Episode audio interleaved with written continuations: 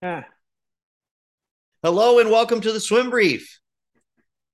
The gang is back together. The summer is coming soon to an end. Kids are back in school. And so here we are, gathered together once again. Erik Weiken from deep in the bowels of Texas. I don't know what I was going to say there. Well, that yeah, sometimes it does feel like that. It's warm as a Kind- bowel. Kind yeah, kind of. Sometimes feel a little closer to the exit than the entrance, but Yeah. definitely. Nice. yeah. Sh- shallow in the bowels of Oregon, Joel Rollins. Hey, it's good to see you guys. Yeah, You've always been kind of a shallow bowels guy, that's me. That's as far me. as I yeah. know. It's on my resume. Yeah. I don't know if that helps. might, you might want to. yeah, You might right, want 'cause to get that updated. Yeah. it's the only thing I've got anymore. I wouldn't It's lead with that. got. Um, it's in there somewhere, I guess. Okay. 2011 to 2022, shallow in Yeah. bowels. Yeah. Yeah, for That's well, right. actually, all, all the way to twenty. Yeah, twenty twenty. Yeah, about four years worth, I guess. There's nothing else to put in there. So yeah. So the hot topics today, Yeah. Chris. You, you know, you had so many ideas coming in, so it's hard We to had- hard to kind We had get a, out. I just want to start by saying we had a great idea that Joel ruined because he Yeah. said he needed time to prepare. For those of you who are listening, that's me doing air quotes and mocking my co-hosts for wanting to, I don't know, spend a He's semblance of alone. time I'm getting not ready. A, I'm not an encyclopedia of, of swimming knowledge like Yeah, if, for your Chris. For, for your your top 18 and under swimming performances idea so so my my my version of um time to prepare that means maybe in two three days you'll forget about this topic and i don't have to talk about it right, right. so right. that so you you you, you haven't really deciphered the code but i think i think you're on to the front end when you realize well, he's not preparing anyway well, so no, he's so now, just stalling yeah now we're teasing it on the pod, so we're accountable. So check back in a week because we're going to have a fantastic podcast for you where we unveil our Mount Rushmore Yeah. of top junior swimmers ever, ever, and maybe even Yeah. we'll do both genders in in the um in the current rule of the algorithm, which is please find a way to mention David Popovici on your podcast, and it'll get 10,000 times as many views as your average one. So, so when you're you're leaving us with absolutely no topic to talk about today, I actually thought about something with with David Popovici. So, like last time we we spoke, actually they had um there's a few good comments in the comment section about like you know about that loping stroke that he has, and so I started kind of thinking about that a little bit. And the idea, like in his race, how he's able to maintain his distance per stroke on the back half is, is pretty incredible. It'd be nice to actually have the, the numbers that go along with that, but it's it, you know just just the eyeball test of watching that. Because you see I mean, we've always been told about how you know maintaining distance per stroke is always the, the key element of sprinting, and you got to couple that obviously with your cycle rate, and generally the, the distance per stroke goes down, cycle rate has to go up.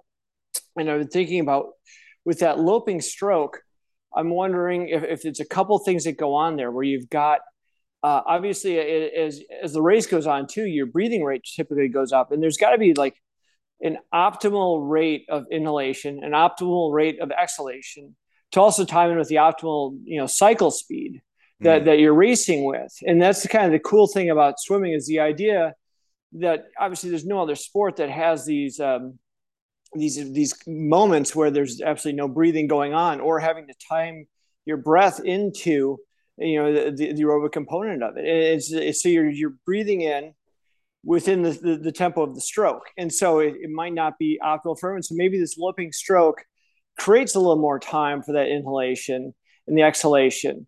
But then I started looking even further into it a little bit like, because like the thing Boomer used to always say is, you know, look into nature. If, if you don't see it in nature, then you're probably not going to work for humans in an athletic event. And so we are always thinking aquatic things like a like a swimming fish or something. Generally, they don't have like a loping movement. Um, but I mean that that's the key is, is we're not aquatic we're you know they don't animals, need to breathe above the water. right. We're, we're, we're, pretending to be aquatic animals. It's the best we can do. We're, we're hoping right. to kind of get close to it. So if you look at any other animals, like you know, like a, a horse trot kind of thing, where there's kind of a loping movement to it. Started looking into that, and they measured that um, horses, like a, a like a certain trot, use 33% less energy for that that same kind of speed. And so I'm wondering if there's an energy component. So like there's all these different layers that kind of start to mesh where you're conserving energy, where you're optimizing the, the amount of time you need to inhale, uh, and then also optimizing the amount of time you need to exhale. And the other part about swimming, which is something that like no one seems to really bring up, is that exhalation is is so huge, a and, in just the you're regulating the bat the acid base balance, but also the fact that no one mentions is you, you're breathing against pressure you know, and mm-hmm. I think that's why, like, you know, when they do running, they'll fit you up with like a, a, a breathing valve and just have you run on a treadmill and measure, measure CO2. The thing is, swimming, if you do that, now you're no longer breathing against pressure. Right. And, and so it's different, you know, so the intercostals and things are always being activated to, to exit because you have to force out the water a little more. this, or, is really important, this is a really important point. I'm just going to interrupt you because you've no, go ahead. talking for a while and I, I want our audience to hear. Everyone. No, yeah. no, no. I actually want okay. people to understand the point that you're making there when you talk about pressure. You know, so when you're standing on land, you you exhale really naturally because right. of it's the passive. difference in pressure between what's inside your lungs and what's outside your lungs. Yeah. But that changes when you put those two lungs into a body of water, right? Exactly. Yeah. So okay. what becomes passive now has to be at least somewhat active. Right. And and so that's the interesting thing is when you see like Popovici underneath the water, looking at, at the air that he's displacing just by by exhaling. Yeah. You know, and that was the thing too we've seen like with Ledecky, you know, in her swimming too. You know, before the Olympics, like just just how powerful she was on that aspect as well, which is kind of a weird thing to call powerful. Like, wow, it's really working. She really exhales. Exhale. Yeah. But but that's that's such a key part of it, you know, and and so that's that's the part I've really been kind of stumped on here with, with that loping kind of a stroke or the gallop kind of stroke. And we've seen that a lot with distance swimmers and sometimes freestylers you know, one of the things as we pointed out was like uh, Popovici's uh, loping stroke kind of comes from him riding on that that opposite arm that he breathes. So if he breathes right, then he's kind of riding on that left arm a little bit longer like that. So he gets up a little bit higher and kind of creates that bounce. But one of those where you're like, you know, is that something that you teach? Is that something you just kind of allow to develop? I, you know, because if you start to try to teach it, now you're teaching it based on like, you know, who's optimal inhalation rate, you know, versus uh, allowing it to develop. But again, is it allowing it to develop at a point where they're just like, you know, they, they really shouldn't be on their side that long. And so that's why it's, it's such a fine line at, at what level you kind of allow kids to experiment and try to hash that out. Right. And I mean, I think Erik, like you were going to come on here and talk about something that I think, you know, yeah, um, all of back, that. Back in the day when I swam, still, um, I always like to do too, which was just try stuff out myself. So you've been actually playing around with the loping stroke. Yeah, yeah. I actually had been thinking about it for a, couple more days than I actually went through with it, just trying to think, just think about as I was swimming normally, which recently hasn't been all that great. Uh, but just trying to wrap my head around the benefits of it, stuff like that. And then yesterday, uh, so bear in mind, I'm trying to get back into what would be a, a, consistent level of swimming and training and stuff like that. So about halfway through my my daily swim, you know, I thought to myself, well, I'll just I'll do three sets of three 100s yards freestyle on 130, 50 easy kick on my back, not really an interval. Um, so maybe about two minutes um, and then just kind of go through the first two rounds as I normally would, which always starts with a much better rotation and, and evenness, evenness and stroke, and then it just kind of careens downhill on the back half of each of those. Again, still not doing very well in shape, but um, just set the scene for us. Like, what does your natural freestyle look like? Like, what when what I what you to, default I, do? What does that look like? You think it's it's not a loping freestyle. So the idea is to try to keep the stroke consistent and rhythmic. Um, albeit mostly breathing on the right at this point. Okay. Um, so, but I am so I am. It's weird. My right side on my freestyle is my stronger side. Um, I do right with my left. I do a lot of fine, finer movements with my left side. The right side is more the power. I throw right. Um, so it's I guess it's a little bit maybe I, I'm more leaning towards being able or should be doing a, a loping stroke because of the what I can feel in the water is a strength discrepancy from the two sides. So somebody like that may truly benefit from it. Obviously, you want to not have a bunch of irregularities in, in your strength uh, from side to side, but um, you know, from from what I can tell in in on that last, as I went through the set, trying to swim the hundreds even pace. So mentally, I was mentally I was negative splitting, but physically I was even splitting these hundreds. So it was just like for whatever reason, you know, the effort, the first 50 is always easier, right? So just mm-hmm. trying to maintain integrity and then try to push through it and keep the second half, which was working. And then when I got to the third round, the first one of the three, I swam like I did the first two rounds because I knew the first one was going to be a bit easier. And then I was like, okay, round two, number two, number three in that last set, I'll I'll try a light lope. It wasn't Jason Lezak, Michael Phelps, University of Michigan style stuff back in the 90s kind of lope, but I I was making a conscious effort to have some kind of shallow rhythmic lope to it. And I was not putting in any extra effort to maintain my velocity, or at least it didn't feel like it didn't feel like my exertion went up a significant amount but I was right. going from like 107 high to going to 105 just by going into a loping stroke and then end up being like 104 on the last one, 104 high. Um, but some of the things I noticed while going through with it is a lot of stuff that Joel alluded to. We had a an anonymous commenter on the video who said he was an age grouper, but had some really profound thoughts on how it related to butterfly swimming and, as I was, and his name was gynecologist. Yeah, yeah. So it was just such a so, weird. So it was, weird, it was so altogether extremely confusing. Yeah. So shout out to him for being a, a master swimmer age grouper with the, the handle gynecologist commenting about something kind somewhat theoretical and actually really quite plausible. Yeah. Um, so he really he talked about how that loping could be much more associated with butterfly and fly movement and dolphin kick. And as I'm going through this stroke and I'm trying to put my mind in that comment as like, well, this actually does feel like a very shallow butterfly. It just happens to be that I'm doing one arm at a time, and it's just a little bit of a different rhythm and approach to it. Um, I, you know, I found myself being able to clear the water so much easier into the breath, um, just because I was so I was taking that inhalation and I was holding it as I was as I was essentially rebounding in and off the water. Which Joel, I think you kind of did a, a display this at UW Milwaukee where you pushed the water polo ball down and forward and it kind of bounced out in, in front, uh, kind of just as an example of of the lungs and their their relationship with the water. So it felt like to me like I was I was able to like I said, get into that breath a little easier, rebound. And as I'm holding my breath, I'm pushing down and forward onto that water, which is essentially helping my weaker side get through that side of the stroke so I can get it out of the water and get it back over and maintain that rhythm. Um, it really did feel like I was higher on the water. It felt like the effort that I was putting in was, it did feel lighter.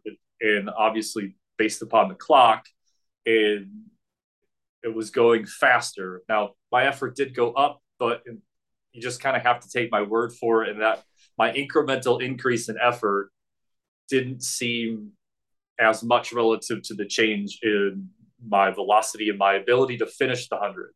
So two seconds faster, but just the way that I was able to come into the final wall on both 100 number two and 100 number three um, felt felt a lot different. And one of the other things I noticed, and then you guys can talk as little or as much as you want about it, is that on I can't remember which one of the two 100s on the back end, which one of the 25s, I tried to start with a normal breakout like I was earlier in the set versus getting into the lope right away. And that was really difficult. It I hmm. I could tell that it took me at least one full cycle, if not two, to get into that lope stroke again. So going right from my breakout and immediately transitioning into that stroke right away. If it if I didn't do that, it was it was took more effort to get to that point and then be able to maintain that velocity. So it was just like get it going right away and then just ride it. Now, Joel, do you think the point of that story was to teach us something about loping stroke, or do you think Erik wants us to know that he's in his 40s and training inconsistently, but can still push 104s in practice? What do you think? That, I had to float really long after that last one. Though. Yeah, Joel, yeah, the, Joel, yeah. sh- Joe shared us a, a set where he went a 50 on 35 as one of his intervals. Don't think I didn't forget that. How, how did how did the, how did we end up here? I'm sorry, I must have blacked out. I, mean, I thought we were. I'm trying to pass the buck. I, I see that. I see that. So I, I think what basically what you're saying is like like if you have that loping stroke, maybe it kind of creates that harmonic movement. I remember Mm. I forgot when it was, but maybe it was the, the early 90s or late 90s, something like that, where uh, in Japan they were really experimenting a lot with um, kind of like a harmonic freestyle, harmonic backstroke, where they had a lot of bounce to it. And then everyone was like, oh, this is ridiculous. But then it's one of those things where I think a lot of times when people see something new, they're just like, you know, it doesn't fit into my paradigm. That's the dumbest shit ever. We're not doing it. And but I think there there might be something in there too that that really again when you experiment out, you find these things out. And so like that, that like a basically like a single arm freestyle is kind of could could be something where single arm not freestyle, but single arm butterfly in a sense. Kind of you have that harmonic movement, which might help with you know decreasing you know the, the amount of heartbeats you need for the same kind of uh, velocity. And so you, you see that like obviously we, we transferred to the underwater kicks. Part, part of it was you know the the the drag underneath the water but the other part was you covered more distance with two three dolphin kicks versus six strokes. So you're basically exiting with a with a lower heart rate. Maybe part of that is just the harmonic mo- movement is less um, less force producing which would be less lactic acid producing and so maybe you can hold off you know generating you know a certain amount of lactic acid by kind of doing a harmonic freestyle or a harmonic backstroke or also i was kind of thinking where you, you so a lot of coaches kind of try to tie in like that opposite arm opposite leg kick thing or maybe that and that was the thing we talked with um uh i i, I have Juga- trouble with the guys Juga. yeah, Yeah. yeah Juga was saying where basically it's kind of like crawling where uh, infant crawls right right arm forward left leg forward versus the infant that would crawl right arm and right leg at the same time, kind of the parallel movements like that. Yeah. And so I wonder if that loping stroke kind of kind kind of rides the balance of both of that, where you're kind of sinking in the opposite side of your body into the arm catch, and therefore tying your whole body into it. And they always talk Yeah, about core yeah. getting a much involved with better it. connection. Yeah, connecting the whole body with it. Yeah, sorry. but I think there's a there's No, a I- cost benefit to it too. Yeah, It's like, right, right. There's one thing to be a huge lope. When you go so Yeah. deep, there's too much to carry up. So sure, sure. it seems like for anybody, especially a guy like um, Popovici who rides really shallow, given his stature, like there's just not a lot of him to sink. Right. So he's really kind of skipping across the surface of the water like a stone. Yeah. which is like uh, uh, Erik's uh, woman in uh, Sweden, Sjöström. Same thing where they, they ride naturally very high in the water. Their- their Did you get be a little called bit different. Erik's woman in Sweden? Yeah, Erik's, Erik's woman, woman. Yeah, yeah. The one like, who's always like, like, hey, like Sarah's just some She's- is just one of she's Erik's taken. girlfriends or something. She's Yeah. taken. Unfortunately, she's taken. uh, you can keep keep dreaming.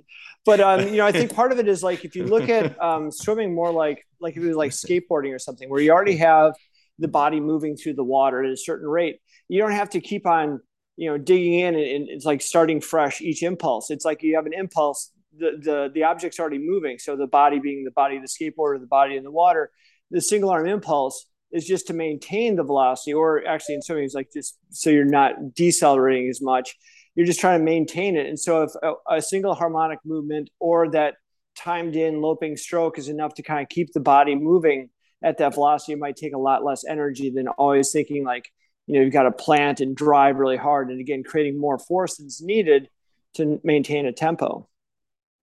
Yeah, I mean, what the thing that I thought about in listening to both of you talk, like I, I think there's a point that runs through both of both of you you talking about this, um, and that is, I I think just in general, naturally as human beings, we tend to value symmetry. You know, like it's right. You know, people who are thought of as beautiful have you know the most perfectly symmetrical faces et cetera et cetera et cetera. So there's something there's some aesthetic quality i think where as swim coaches maybe we lose our minds a little bit and we think we're synchro coaches because we're going like that looks good. So therefore that must be what right, right. makes people swim fast. And all these asymmetrical imbalanced movements look ugly to us. So we think well those must be bad because they're ugly. But the truth of the matter is you have all these people and erik i think you did a great job pinpointing how sort of asymmetrical a natural human body is. It's not perfectly symmetrical. So why would you move it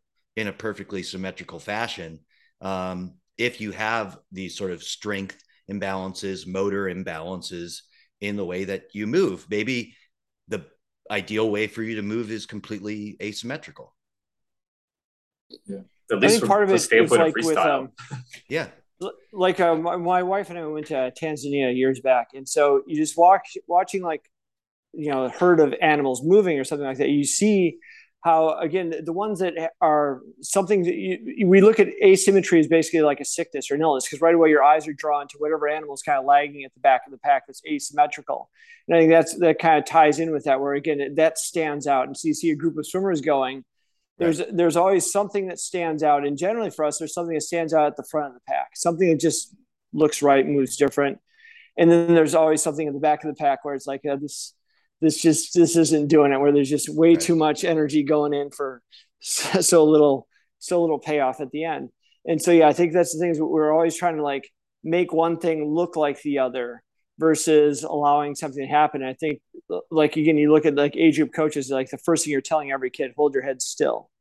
You know, and and no, we never like say, okay, we, we've accomplished that. You don't have to stop holding your head still. So I mean, from the time they're like six until they're in master swimming, they're really focused on holding their head still. It's like, you know what, you don't have to be that still. It's like let's let's it's like if you're walking and you hold your head still, you look like an idiot you know, right. it, it's like there, there's there's an amount of, of, fluid movement that goes even in, in a in something that looks like it's still. And so that's the thing is allowing that fluid movement to happen with the athlete and allowing them again to develop their their stroke as it goes. But again, part of that is that fine line of like, what is it in there that's you know that, that that's not going to help them down the road, and what is something that might be something that could really enhance their swimming down the road. It's funny because it's such an oversimplification of something that you are trying to do keep your head still.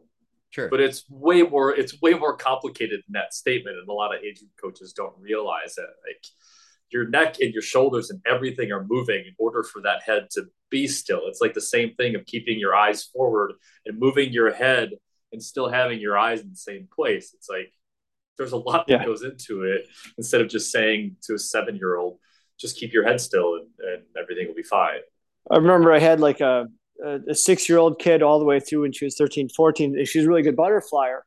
And um, I remember, like, you know, when you're little, like, you know, get your head down, you know, because she's trying. It's like, and so from six, seven, eight, it was perfect. It was like everything looked great. And then all of a sudden, nine, 10, she got her chin. She chest. like, "What do you do?" It's like, well, she was really intelligent kid. She's like, back when I was six, she said, get my head down. So she just kept on doing it until all of a sudden, like, well, that's that's way too far. Okay, we got right. so so let's let's let's bring it let's, let's bring it back to the realm of uh, something functional. But but that's the thing is when you're when you're only talking about place, and that place really has nothing except for your visual uh, uh, on them. You know, it's like you're watching a kid swim when they're in a horizontal position in the water where they have no idea where their body's at in space. You're like, get your head down. Well, rel- relative to what? H- hold your head still. Well, right stiller than than what you know like rigid and and so there, there's all these qualifiers that go with it and so i think that's part of the problem with coaching is is the language we end up using you know it makes sense to us but it doesn't mean it's going to make sense to every single kid in, in the room. You know again it's like um, like our friend mildred always say like kicking has a thousand different meanings. You know some kids they grew up playing soccer. Kicking yeah. soccer is a lot different. Kicking your brothers kicking taekwondo or kicking the water. All a lot different than one another, right. and yet we're using the same word and just yeah, they'll they'll figure that out, you know. And, and it is it's one where it, it experimentation, like we've always said, is kind of the way to go. But having the time and the facility space to go, yeah, go experiment, you know, and, and also having the parents have patience enough to go, oh yeah, they're just working stuff out. Well, right. it kind of looks like they're just you know floating around on kickboards and throwing stuff. right. Yeah, they're doing that too, I guess. that's a natural byproduct. Yeah. No, yeah. I, I think that's all. Um, I, I, I, I'll be really interested to see how this stuff develops and how the stuff that, if we bring it all the way back to Popovici and then we'll transition out of it, how, you know, he's going to certainly mature like any, any person would, um, getting into his, you know, get turning 18, getting into his 20s and stuff, his body is going to change. Um, and just seeing how his stroke maybe changes or how parts of it work really well for him as that stuff happens. I think that's that's super fascinating, and um, I, will be really interested to um, see. And it's um, it's just overall it's it's really exciting. I mean, we joke about people wanting to watch podcasts, and now we can definitely give Popovici a title in this, um, and you know, get the views. I think, given our given our conversation, but it is exciting. It is like I think really it'd be super exciting. Yeah, I think it'd be interesting.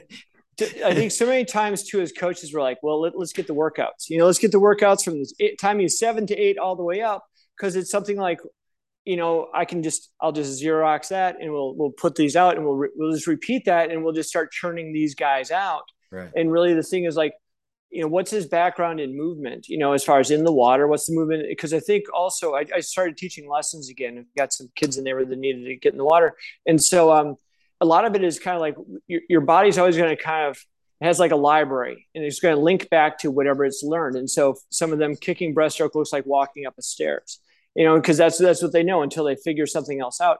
So a guy like this, who's again is is so athletic in the water, you're kind of like, what what what's the, what's his background to make these changes like he has? Because we pointed out before the Olympics, whereas the start was like, yeah, you know, right. would you say elite level? No. no. But his turns elite level? No. His swim is elite, and now it's like now he's hitting on those things, and there's still a little probably room for improvement, but still, it's like now all these things are coming together and to make those changes is it like you said it's pretty exciting to watch and it's also interesting to know you know how some people are able to make these changes and how some people like for whatever reason they can't get past it we've talked about like the analogy of uh, Shaq O'Neal throwing free throws how come he couldn't just figure that out at some point you know and right. it's like well he couldn't obviously he would have if he could and so that's the well, interesting thing about movement like this i think rick barry tried to teach him the underhand yeah, that was going for an, a while. He had too big of an ego to do the underhanded free throws. So. And, and that, that goes into swimming too.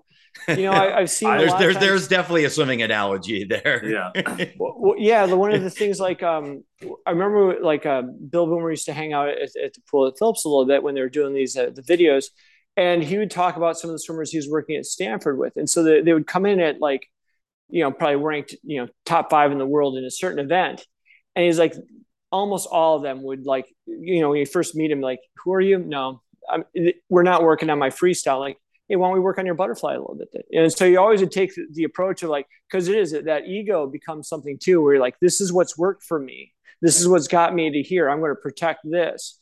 Oh, you want to work on breaststroke? I'm not a breaststroker. You know, again, we start to stereotypes. I'm a sprint freestyler. I'm a sprint flyer. Like, yeah, butterfly. I'm not that. So sure, if it gets me out of a main set, I can do some bobs over here. Let's do it and and that was kind of the way that he would end up end up you know by getting them faster in that event gain trust to go into another event but also kind of let the the ego kind of calm down a little bit like oh this is someone i can go to for information. Yeah. Speaking of ego um somebody that we've given a really hard time on this podcast so this is my personal anecdote um, that i wanted to share on this one. I was thinking today about some we were all thinking about stuff that that's happened um, while we've been away. And and actually, we've recorded a, a podcast since then, but I've been thinking a lot about it. Um, I was at the Futures Championship in uh, Geneva, Ohio, and I ran into friend of the pod. Not not not Switzerland. No, no. Okay. I've okay. Actually, not been to Geneva, Switzerland, but I have been to Geneva, Ohio. Um, All right. Which is the Switzerland of the Midwest. Yeah, I think it's um, definitely the Switzerland of Lake Erie. Yes. Yeah. Yes. Um, and I ran into the friend of the podcast, Mike Murray, and I, we had a delightful time talking to each other all the way through the meet. Um, and I just I want to mention that because I think probably even though I put in plenty of qualifiers when we did a podcast giving him a hard time about um, changing around what was going on with his club, I have never had a personal interaction like one to one interaction with Mike Murray that I haven't enjoyed on some level. We have plenty of things that we disagree about. Um, I mean, I'm like watching him post pictures from ASCA with all sorts of people that I'm like, no, thank you. But um, on a on a interpersonal level, person to person level, actually, we really connected really well. And and I think more than anything, um, the subject that we connected on, and then I found a lot of resonance with him was um, just like coach well being and uh, looking out for yourself as a coach, sort of prioritizing um, your own health first in a lot of coaching situations. And um, uh, we had a long time just uh, spent talking about this. And I know I, I can see um, that it is actually something quite important to him and that he's um, on, uh, on the same up and down journey that I think probably a lot of listeners of this podcast are. And I know certainly I am with that kind of stuff. So um, my my very short uh, personal anecdote is actually a positive shout out in Mike Murray's direction, and um, maybe just maybe if he could just stop admiring some people that I don't think are worth admiring, we could be we could be totally copacetic. this is going to have to be a, an agree to disagree um, kind of thing. So I think if you met him in real life, Erik, I think no, I don't disagree. I mean, I, I you know, I saw, yeah, it came out like you're anti-Mike on that. Yeah, you yeah. did sound a little like that was not me. I'm gonna it's, have to defend you like next time I see go him. Go back and edit it. Yeah, show me the receipts. Go, go show back me the and receipts look. where I was. You said agree. I, I just made a positive comment about Mike Murray, and you said agree to disagree. Yeah, so that sounds. The implication there is that you disagree and you have only you, negative things to say about Mike Murray. Yeah, you seems like you a good dude. And Mike can agree to disagree on specific people that yes. he admires that you do not. Don't right. try to twist my words.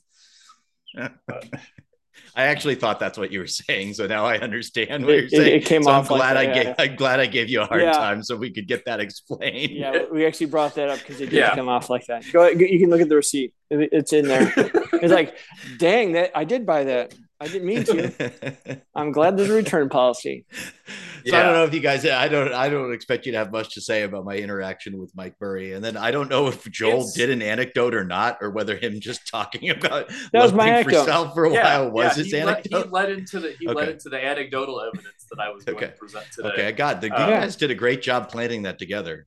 Yeah, You're- you're no, awesome. no idea Joel was going to try to steal my thunder, but I'm Yeah. glad I was able to kind of jump No, in no, and, no, no, and, no. and run with it. You- So, You're like the color commentator. I was just saying what's out there, and then you you throwing back into your Super Bowl days.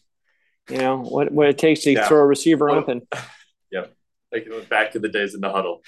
Yeah. So, All right. Well, good podcast. no, Thanks, no, no. guys. I have one No. last thing. No, no, no, no. yeah, I Oh, have geez, one you- last thing. Some other people you hung out with that, No, that no. you found out that you like more than you. used Yeah, to? I'd like to. Uh, I'd like to actually name drop everybody that I talked with at Futures. You- So it's not like you guys could tag just- these Yeah, in there. or if, you- like if you how start Joel, tagging them, so you get Joel. Joel's just happened to drop like when I traveled to Tanzania. Right, right. That one time Well- that you know well, when you you know to- when you go to Tanzania and you watch the wild You know. animals on the Serengeti run, you guys know how that is. Well, but you you're- guys are looking. You guys are looking does. for more people to like watch this. If you if you like link Tanzania, to this, that's at least one, which is now we've quadrupled, just about I can quadrupled listeners. I can get them to turn away. Look what my therapist gave me to Oh to my read. God. Oh my god. Yeah. god. All right. Uh, Yeah. All right, so great podcast. No, Thanks a lot. very- I have Very something else to say, Murray Stein's introduction to Map of the Soul by Carl Jung. but I All think right. actually we can tag. I will just say I've, I've You're one more thing to say, and then another Carl thing to Jung. say. We can Yeah. we can probably tag Jung and Um. T- T- Tanzania as well, because nobody Yeah. has, as far as I can tell, said anything objectionable about Tanzania that's going to get Right. angry Tanzanian Right. Commenters, like like another situation that we won't mention. Right. Um, and but I was doing research today and I just feel a need to bring this up because I brought it up to you guys and you didn't say almost anything. But I feel Again, a it's, need. pro- it's probably we're just hoping you forget whatever this No, Quote no. is. unquote research. I was doing my research Yeah. for Loaded up Wikipedia. Yeah, I got on Wikipedia for yeah, exactly. That's what I did today. Okay. You know what? And I'm not ashamed of it. I'm actually proud of myself for doing that. Okay. So I was on there and I was looking because I, you know, when we're going to do this thing next week, I want to do, I think, sort of entry stakes to even be compared. Are we getting to the point of this, or is this? Is I think this, is this entry stakes to be compared Okay. to Popovici as a junior swimmer is that you broke a world record under the age or at at junior age. So I was trying to find like how many men ever, you know, have broken a world record in swimming and I'm only looking from like 1950 on and I stumble across this South African swimmer supposedly. I mean, I don't think actually I think he's a real South African swimmer, but I'm I'm very deeply deeply confused about his Wikipedia page. He's um Jeremy Reingold. He has an extremely intimidating photo, and that's why Joel didn't want me to bring him up Yeah. um, on the podcast because he's he's scared of him. He also apparently played rugby. This is the part where I'm I'm wondering if it's really true. It says in the second line of his biography in 1980, at 12 years of age, he set the world record in the 200 meter long course individual medley at 203.01 in Cape Town. Now this this um, statement has four citations, none of which to me actually prove that a 12 year old from South Africa did this record in 1980. And just just to set the context for people, if this were true, if this were true, this would mean that this 12 year old in 1980 swam 10 seconds faster than the current US national age group record for that event. Okay. And never got faster. And, and uh, was never heard from again. Now, 19, remember 1980, we are talking about an era where South Africa was likely excluded from lots of major international competitions, right? Because of apartheid at that time. So it is a particular time and place where it's conceivable. So I'm, I'm trying to figure out which parts of this story are accurate and which parts of it are are not. Um, Craig Lord, if you're out there, we, we need your help because you might be the tag, only tag person. Craig Lord. Yeah, Hashtag Craig Lord. Uh, please, Craig. I, I, the part of this, I do believe that there was a swimmer from South Africa named Jeremy Reingold who broke a world record in swimming in 1980. That part of it, I, I, I can believe is true. I don't really know, to be honest. This is the first time I've ever noticed this, and I can't tell whether I'm just getting old and never noticed it before, or whether this is like a fake thing that has been just like passed along on the internet. Wait, you're, you're just- saying that there's fake stuff possibly on the internet? there, I'm telling you that you can't Huh. trust everything you read on the internet. But I am 100% not buying that a 12 year old South African swam the world record in the 200 IM. And if he's mad about it, I would be happy to furnish him with Joel's address so he can go beat him up. Okay. Fair. Because as we all know, my objectionable opinions are directly attributable to Joel. And they're not really, I'm like a parrot that just says things that Joel No. tells me off. No, Chris, you're actually like th- the uh, the short annoying friend that hangs out in a bar that gets all of his other buddies punched. Somehow, someone else gets punched in the face because he goes up. He's like, "Hey, uh, that guy over there just said this." What? Wham! Like, geez, I don't know why that guy punched you like that, Erik. It's crazy. You should go hit him back. Yeah. So there we go. I'm I'm casting doubt. If anybody listening to this podcast knows how Jeremy, a 12 year old swimmer named Jeremy Reingold, who is apparently also a professional uh, rugby player and is mentioned in several articles because he's married to an obstacle racing, obstacle course racing champion. Um, yeah. If anybody knows how this thing came to be or what parts of the story are true or whether the entire thing is not true. I would love to hear from you. And I would Was love she to on American up. Gladiators? I was gonna say Yeah. the first thing that came to my mind was like, Karina Marks. Never mind. Have a good podcast. All right, thanks. See ya. Thanks, guys. Bye. I, Bye.